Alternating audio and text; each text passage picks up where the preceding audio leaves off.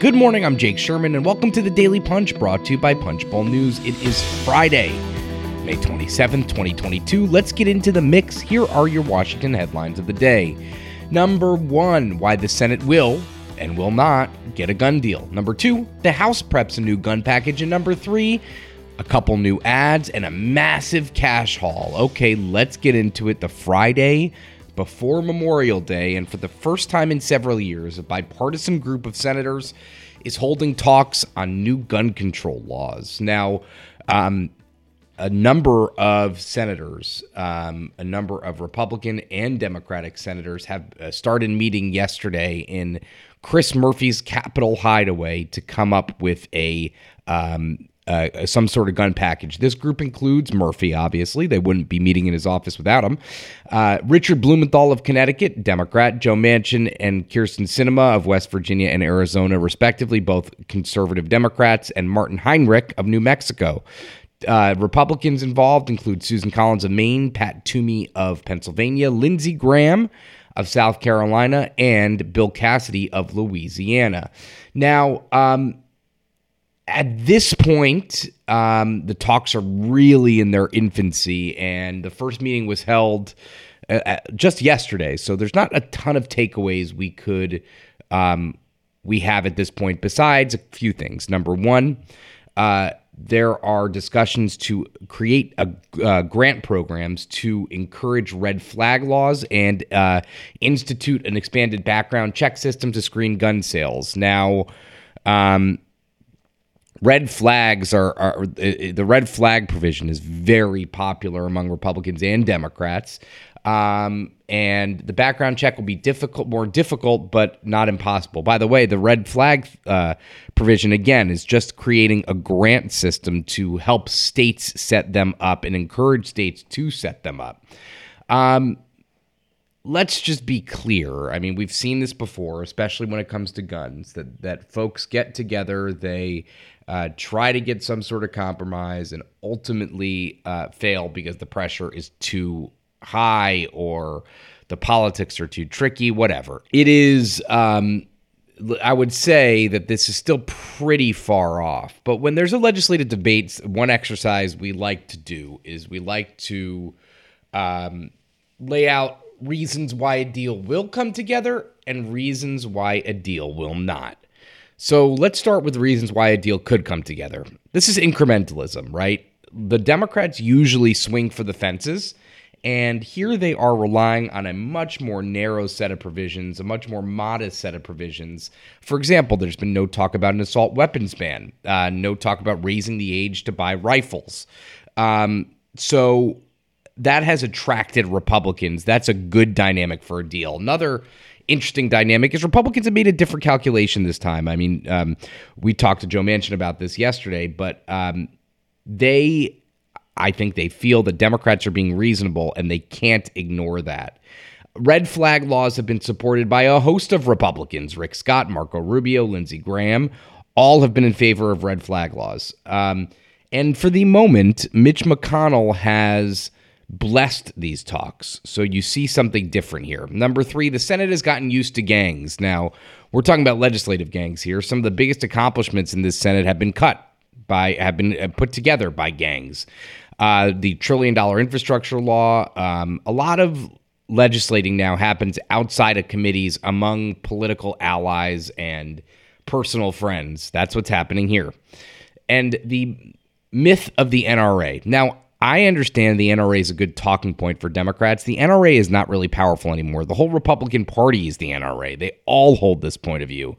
So the NRA has, in its last effort to kill any kind of gun reform, failed. Uh, that was the Fix NICS bill back in 2018, which President then President Donald Trump signed into law. Um, the uh, so it's not as if Republicans need to go to the NRA and clear these talks. They don't, and that has led that has that has led to a um, a smoother process, let's say. And then there's the shock value. Um, we get the sense from lawmakers that these back to back shootings have truly shaken the institution to their core. Now, will they get a deal? Again, skeptical. We could all be skeptical here, but there's there the this does feel a bit different. I'm not saying totally different, but a bit different. Okay, now why a deal is sure to fall apart. Republicans are Second Amendment absolutists. Like, as you know, there are 35 Republicans who will never vote for any gun control package, no matter how moderate or reasonable it is.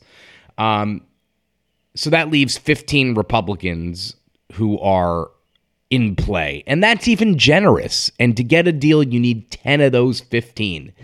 So on Capitol Hill, sentiment is very quick to spread. And if Senate Republican leadership decides that an emerging agreement is weak or politically risky, uh, they'll let the rank and file that they are let, let the rank and file know that they are not going to support it, and and lawmakers will get the message quickly. Now, the, another dynamic: Second Amendment groups will organize. Now, the NRA's power is overrated, but they do have some influence. And the GOA, the Gun Owners of America, the more conservative group, will they will flood Senate offices with phone calls. So, if lawmakers feel like they don't have the space to deal, they won't deal.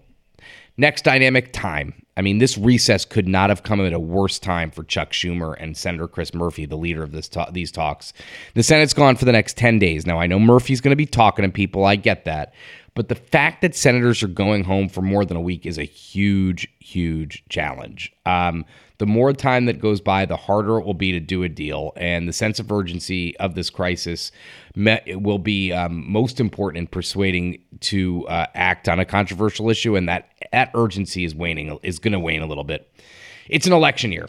So this sounds crass, but Republicans are are not going are, are not going to be tempted to give Democrats a win during an election year that is just a reality. And I, you know, a lot of people wish it weren't so, but Republicans say they want to keep the focus on economic issues, not not um, not gun control. Although these horrible, horrific massacres, you know, should spur some action, it's possible that they don't. Now, the last point the inertia of inaction. Now, I know that sounds ironic, but Congress is really damn good at doing nothing. And when you're betting, bet the under. That's what a, a, a source of mine always tells me. It's difficult to do big things, it's difficult to do little things, it's difficult to do anything. So, those are the dynamics to think about. Number two story of the day the House is readying its own gun control package. The House Democratic leadership is assembling another package of gun control measures that could include the raising the age limit for uh, gun purchases, a ban on ghost guns, and additional penalties for illegal straw purchasers of firearms, and beefed up storage requirements for gun owners. Now, the House could do whatever it wants because it has a a small Democratic majority, but it has a Democratic majority, whereas the Senate has no majority. It has a it's a 50-50 Senate, although Democrats hold the majority because of Kamala Harris's vote. So uh, Hoyer's also announced, Steny Hoyer, the House Majority Leader, has announced that they will vote on Lucy McBath's bill to create a red flag law when it uh, a national red flag law when it returns from the Memorial Day recess. And Salud Carbajal uh, has a a bill that incentivized states to establish their own red flag laws, so similar to what the Senate is working on. So there's some action in the House as well.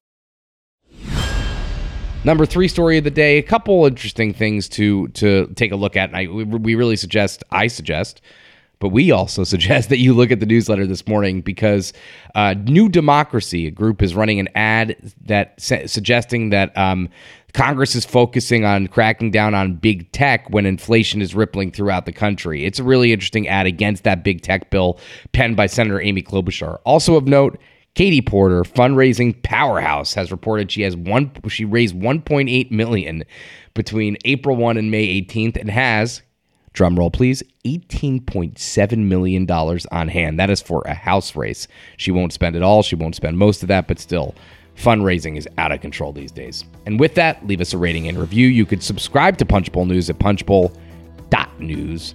Have a great day. Have a great Memorial Day, great Memorial Day weekend, and please stay safe.